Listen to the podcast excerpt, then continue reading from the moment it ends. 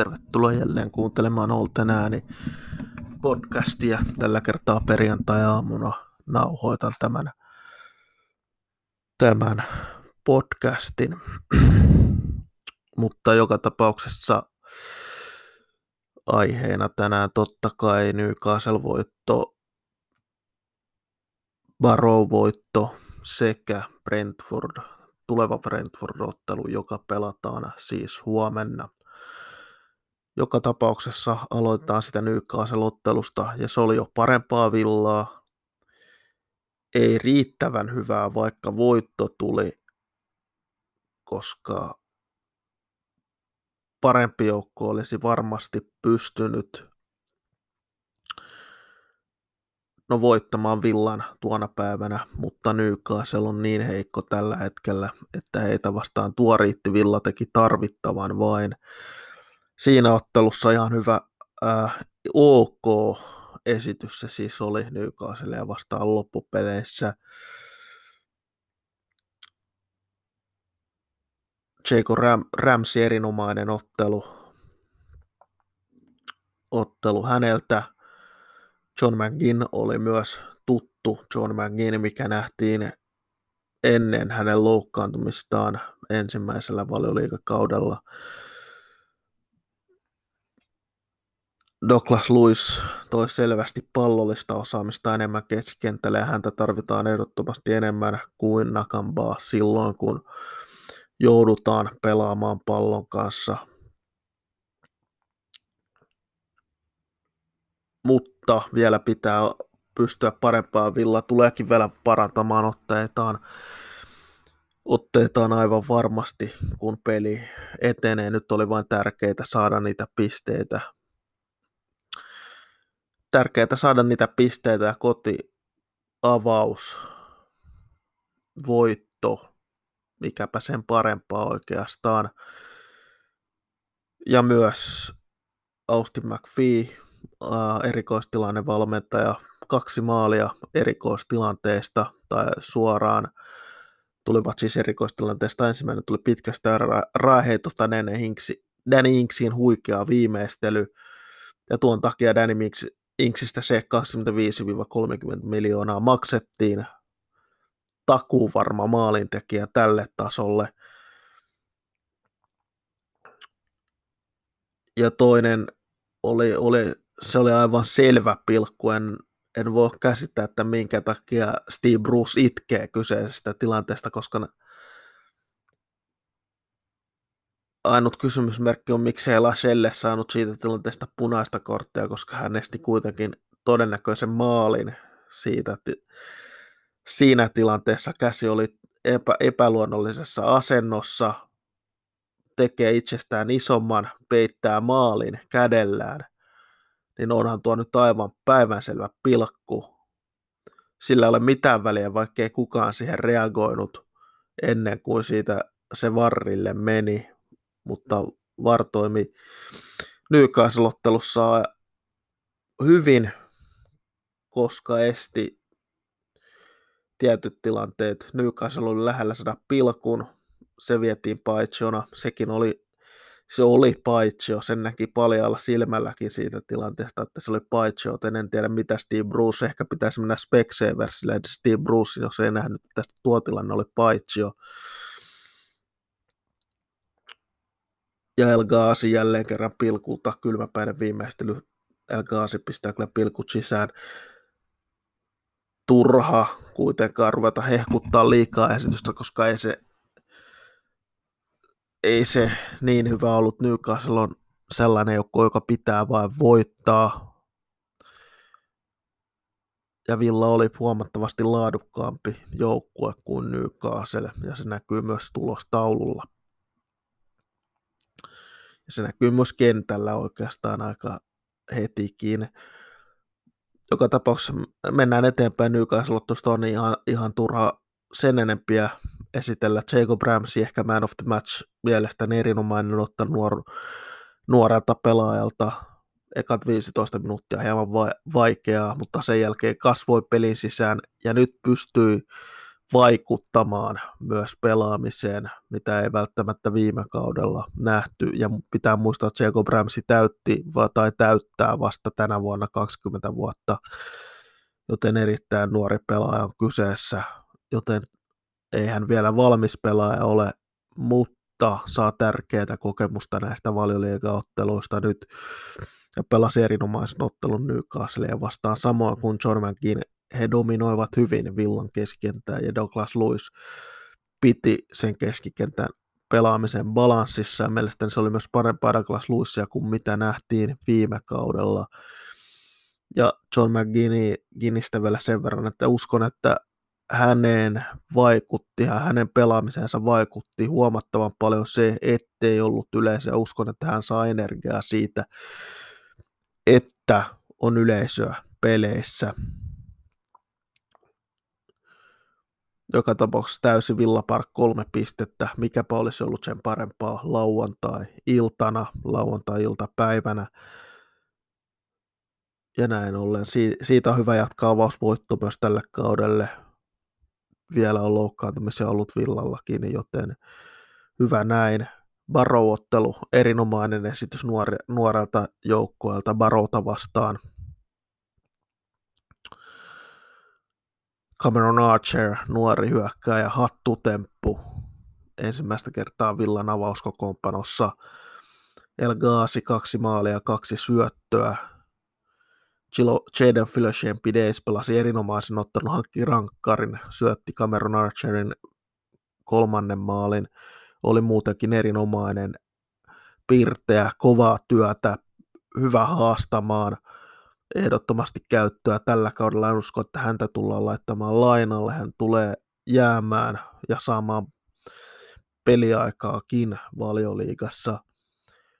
Chukwu Meekka pelasi ihan hyvän ottelun. Ei ehkä ollut niin näkyvässä roolissa, mitä ehkä oli, oltaisiin jopa toivottu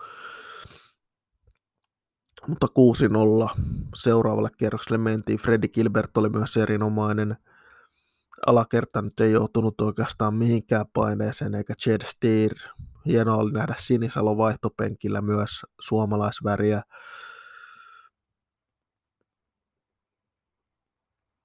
Ja ketä siellä, uh, Hori, Hori Haynes sekä Nakamba, no Nakamba edelleenkään Nakamba ei ole niin vahva silloin, kun pitäisi itse hallita peliä, joten he ei niin vahva peli. Horihan dominoi, dominoi pelaamista, kontrolloi hyvin Villan pelaamista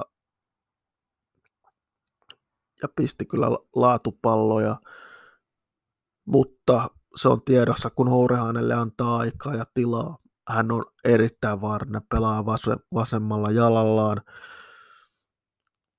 mutta erittäin hienoa nähdä, miten Villan nuoret pelasivat ottelussa ennakkoluulottomasti ja se, mi- miten he pelaavat, minkälaisia pallokosketuksia heillä on, miten hyvin he pystyvät vaikuttamaan jo nyt peliin.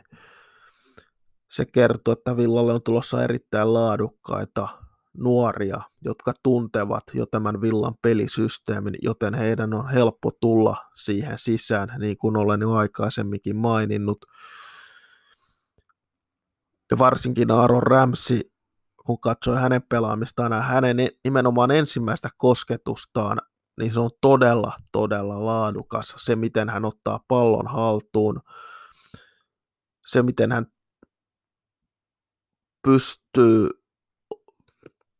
ottamaan pallon haltuun niin, että se on peliä edistävä suoritus, se miten hän saman tien pystyy jotain siitä rakentamaan, kun hän saa pallon haltuun. Siinä pojassa on ehdottomasti potentiaalia vaikka mihin.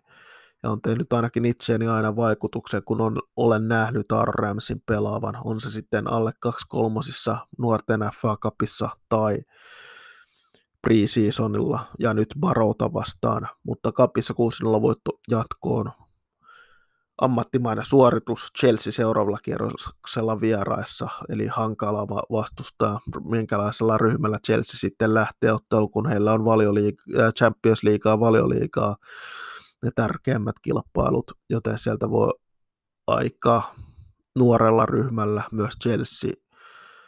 Liikakapinottelu lähtee mielenkiintoista myös nähdä, minkälaisen ryhmän Villa Chelsea vastaan laittaa liikkeelle. Onko se samanlainen kuin nyt en usko, että se aivan samanlainen on. Uskon, että siellä on No, ne nuoret, kolme nuorta, jotka olivat avauksessa, saattaa olla myös avauksessa, eli Chukwuemeka, Philoshepide sekä Cameron Archer saattavat toki olla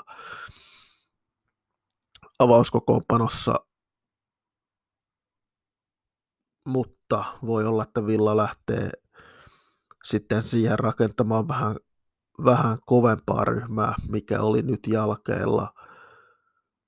Mutta saa, nä- saa nähdä, miten Dean Smith liigakapin tällä, tällä kaudella näkee. Ehdottomasti Chelsea on voitettavissa, kun kyse on liigakapin pelissä. Se on vain se, että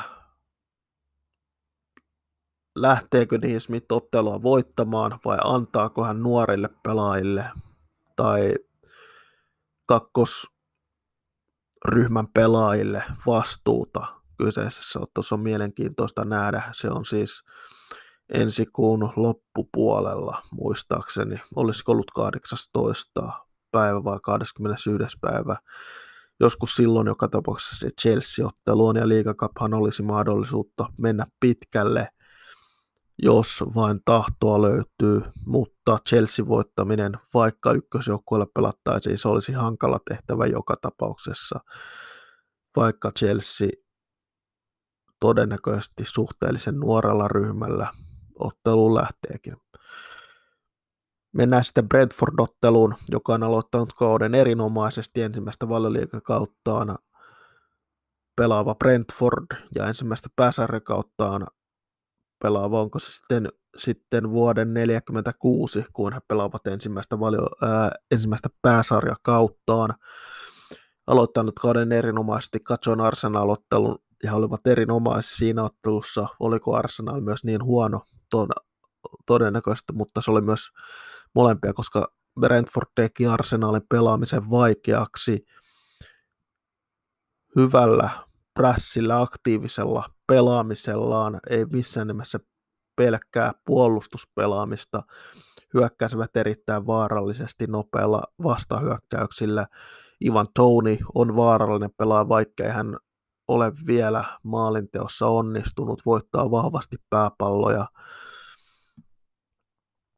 Öö, Markus Forsta tuskin nähdään kehissä vielä ainakaan avauskokoonpanossa vaihtopenkillä. Hän lienee teki maalin liikakapin ottelussa, mikä oli hieno nähdä. Liikakapista myös Brentford jatkoon.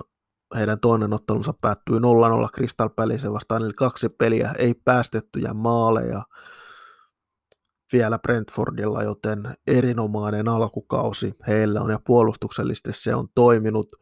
Pontus Jansson, Ayer sekä Pinok on laatu puolustajia.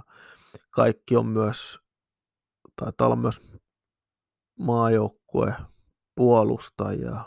Ayerista en ole aivan varma, mutta joka tapauksessa se topparikolmikko on toiminut toistaiseksi erittäin hyvin wingbackkeinä on vasemmalla on ehkä enemmän puolustusvoimaisempi wingback, eli Rico Henry, joka on vasen puolustaja koulutukseltaan, kun taas Sergi Canos on mielestäni ollut koulutukseltaan enemmän laita, laituri tai laita hyökkääjä ollut, joten ei välttämättä se niin puolustusvoimaisempi kaveri.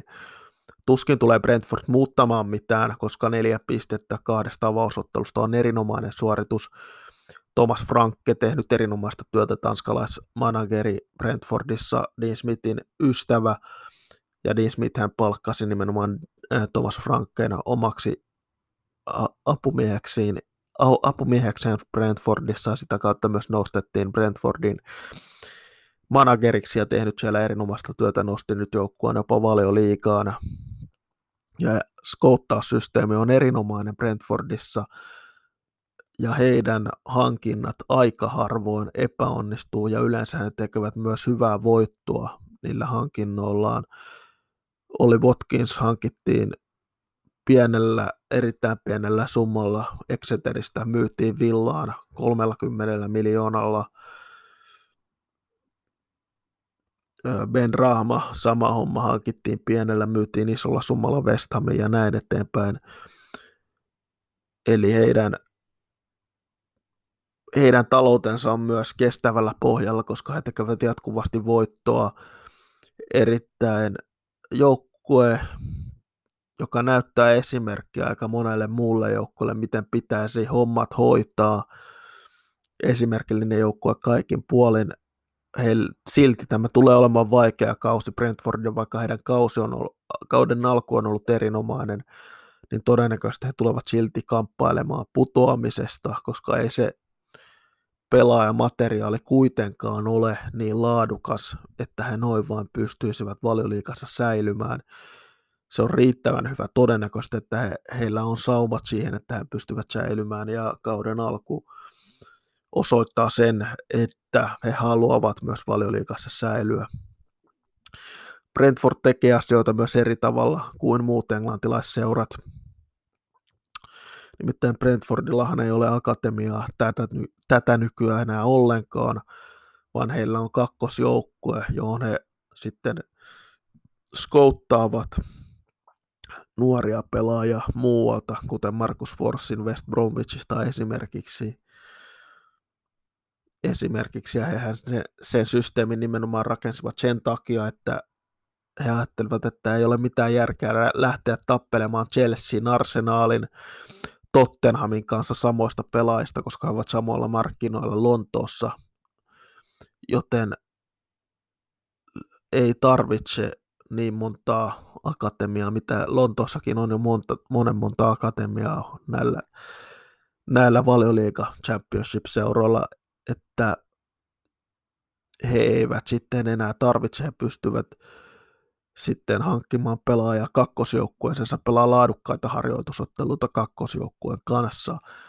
Mutta joka tapauksessa erittäin hyvää työtä Brentford on tehnyt, koko organisaatio nimenomaan, ja on ilo nähdä Brentford valioliikassa.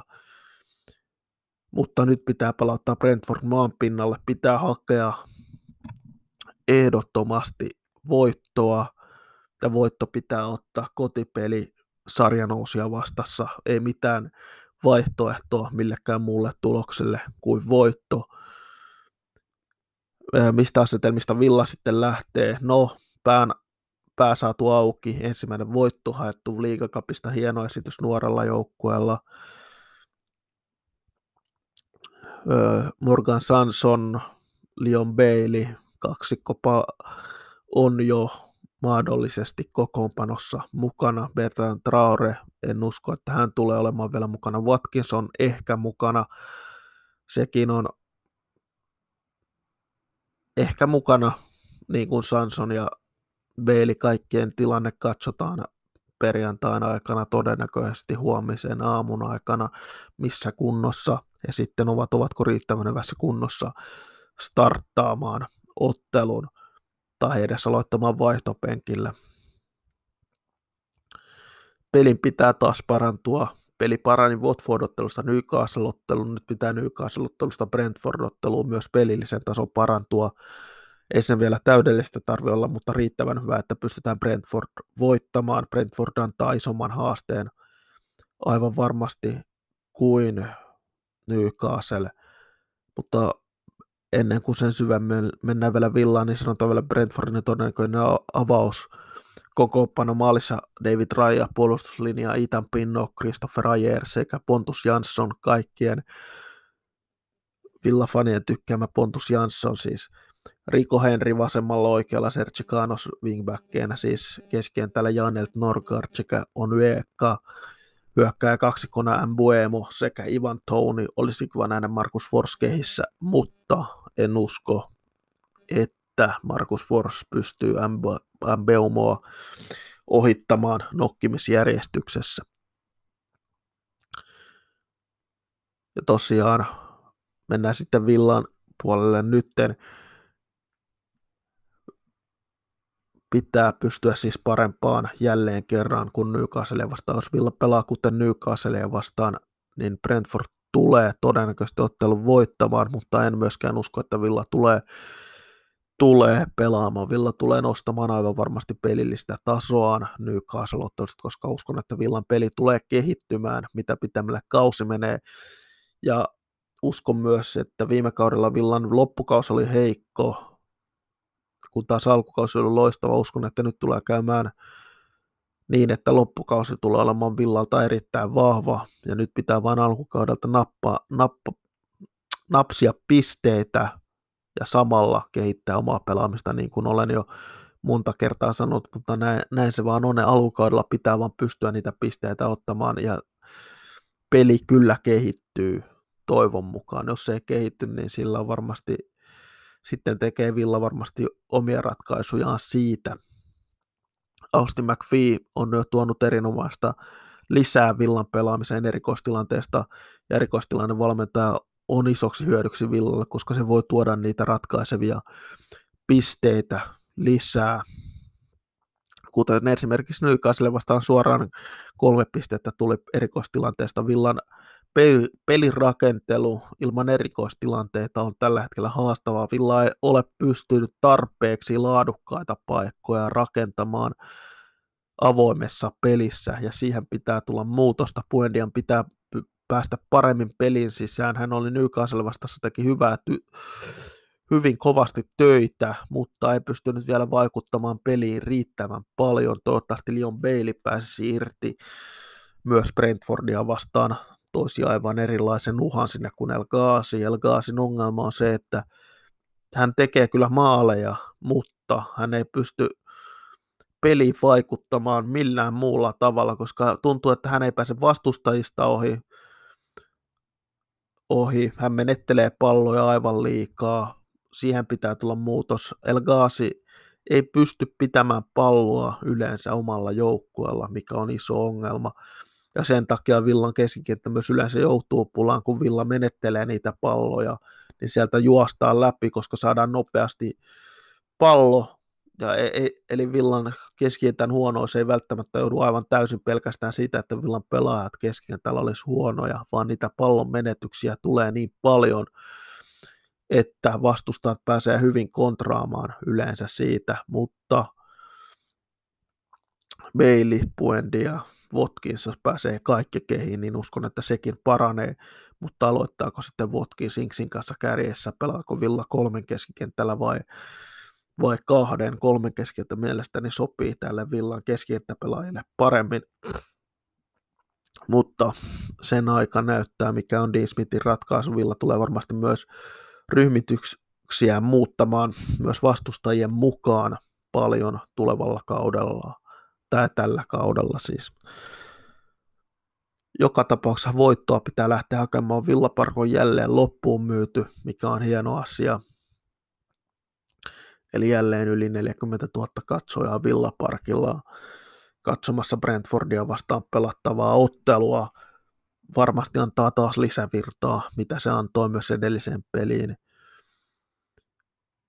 Aloittaako Jago Rams jälleen kerran en muista aloittikohan yhtään ottelua yhtäkään kertaa viime kaudella kahta peliä peräkkäin. Ei välttämättä aloittanut. Nyt olisi sen sauma, pelasi erinomaisen ottelun. Ja ei pelannut myöskään liigakapin ottelussa. Se voisi olla viite siitä, että hän saattaa olla avauksessa myös. Ja uskon, että hän onkin avauksessa. Ja toivottavasti pystyy jälleen tulemaan paremmin pelaamaan hyvin pystyy rakentamaan toivon mukaan myös paremmin paikkoa, hyvä energia, energia myös Ramsillä, mitä hän tuo, ja kun McGinn on siinä vieressä, siinä on hyvä kaksikko mielestäni, jotka tukevat myös toisiaan, mutta en usko, että se on riittävän hyvä silloin, riittävän hyvä puolustuksellisesti, jos pitäisi kahden keskentällä pelata, joten tuskin lähtee vielä kahdella hyökkäillä Villa pelaamaan, eli jos Watkins palaa, niin Watkins lienee vaihtopenkin puolella. Mutta nämä pelit kyllä pitää voittaa. Siitä ole kahta sanaa ja uskonkin, että Villa tulee ottelun voittamaan ja palauttamaan Brentfordin myös hieman maan pinnalle, mutta minkälaisella avauskokoonpanolla Villa todennäköisesti lähtee maalissa, totta kai Emi Martínez, joka oli ehkä hieman onnekas, ettei hän saanut punaista korttia siitä, kun hän Wilsonin teloi, mutta sitä ei ilmeisesti katsottu tarkoituksen mukaiseksi telomiseksi. Vasen pakki Ashley Young, joka on nyt ottanut vähäksi aikaa ainakin targetin paikan. Target ei selvästi ole ollut alkukaudella pe- pelikunnossa aivan. Sai tärkeä, tärkeän 90 Barota vastaan oikealla Matti Cash pitkien rääheittojensa kanssa. Konsa Minks toppareina keskentää kolmikkona. Luis siinä enemmän pohjalla. Mängin Ramsey siinä kasipaikoilla. Uskon, että Bailey ava- avauksessa oli Bailey, Buendia laitureena, Bailey vasemmalla, Buendia oikealla kärjessä, Danny Inks, ja Villahan on saanut myös pitkät rajahet nyt mukana. Villa tulee niitä tällä kaudella myös enemmän käyttämään ja niissä tulee olemaan myös jotain ideaa, kuten oli jo Newcastle vastaan. Ne toimivat hyvin, mutta joka tapauksessa ottelun tulos, veikkaus, Villan voitto 3-0 vakuuttavan esityksen jälkeen tällä kertaa Danny Inks, Leon Bailey, kaksi maalia, Villa ottaa kolme pistettä ja Danny Inksistä seuraa Dalian Atkinsonin sekä Dion Dublinin jälkeä ja hänestä tulee kolmas pelaaja, joka tekee kolmessa peräkkäisessä liikaottelussa maalin kolmannessa ensimmäisessä liikaottelussaan maalin Villan paidassa. Nyt hän pääsi Ross Barklin, Atkinsonin ja Dublinin seuraan kahdessa ensimmäisessä ottelussa maalattuaan toivottavasti ohittaa vielä Barklin ja tekee maalin Brentfordia vastaan, mutta sitä varten hänet hankittiin tekemään maaleja. Hän on takuun varma yli 15 maalin mies pysyessään kunnossa. Mutta joka tapauksessa kiitos seurasta, kiitos, että jaksoitte kuunnella ja hyvää viikonlopun jatkoa kaikille.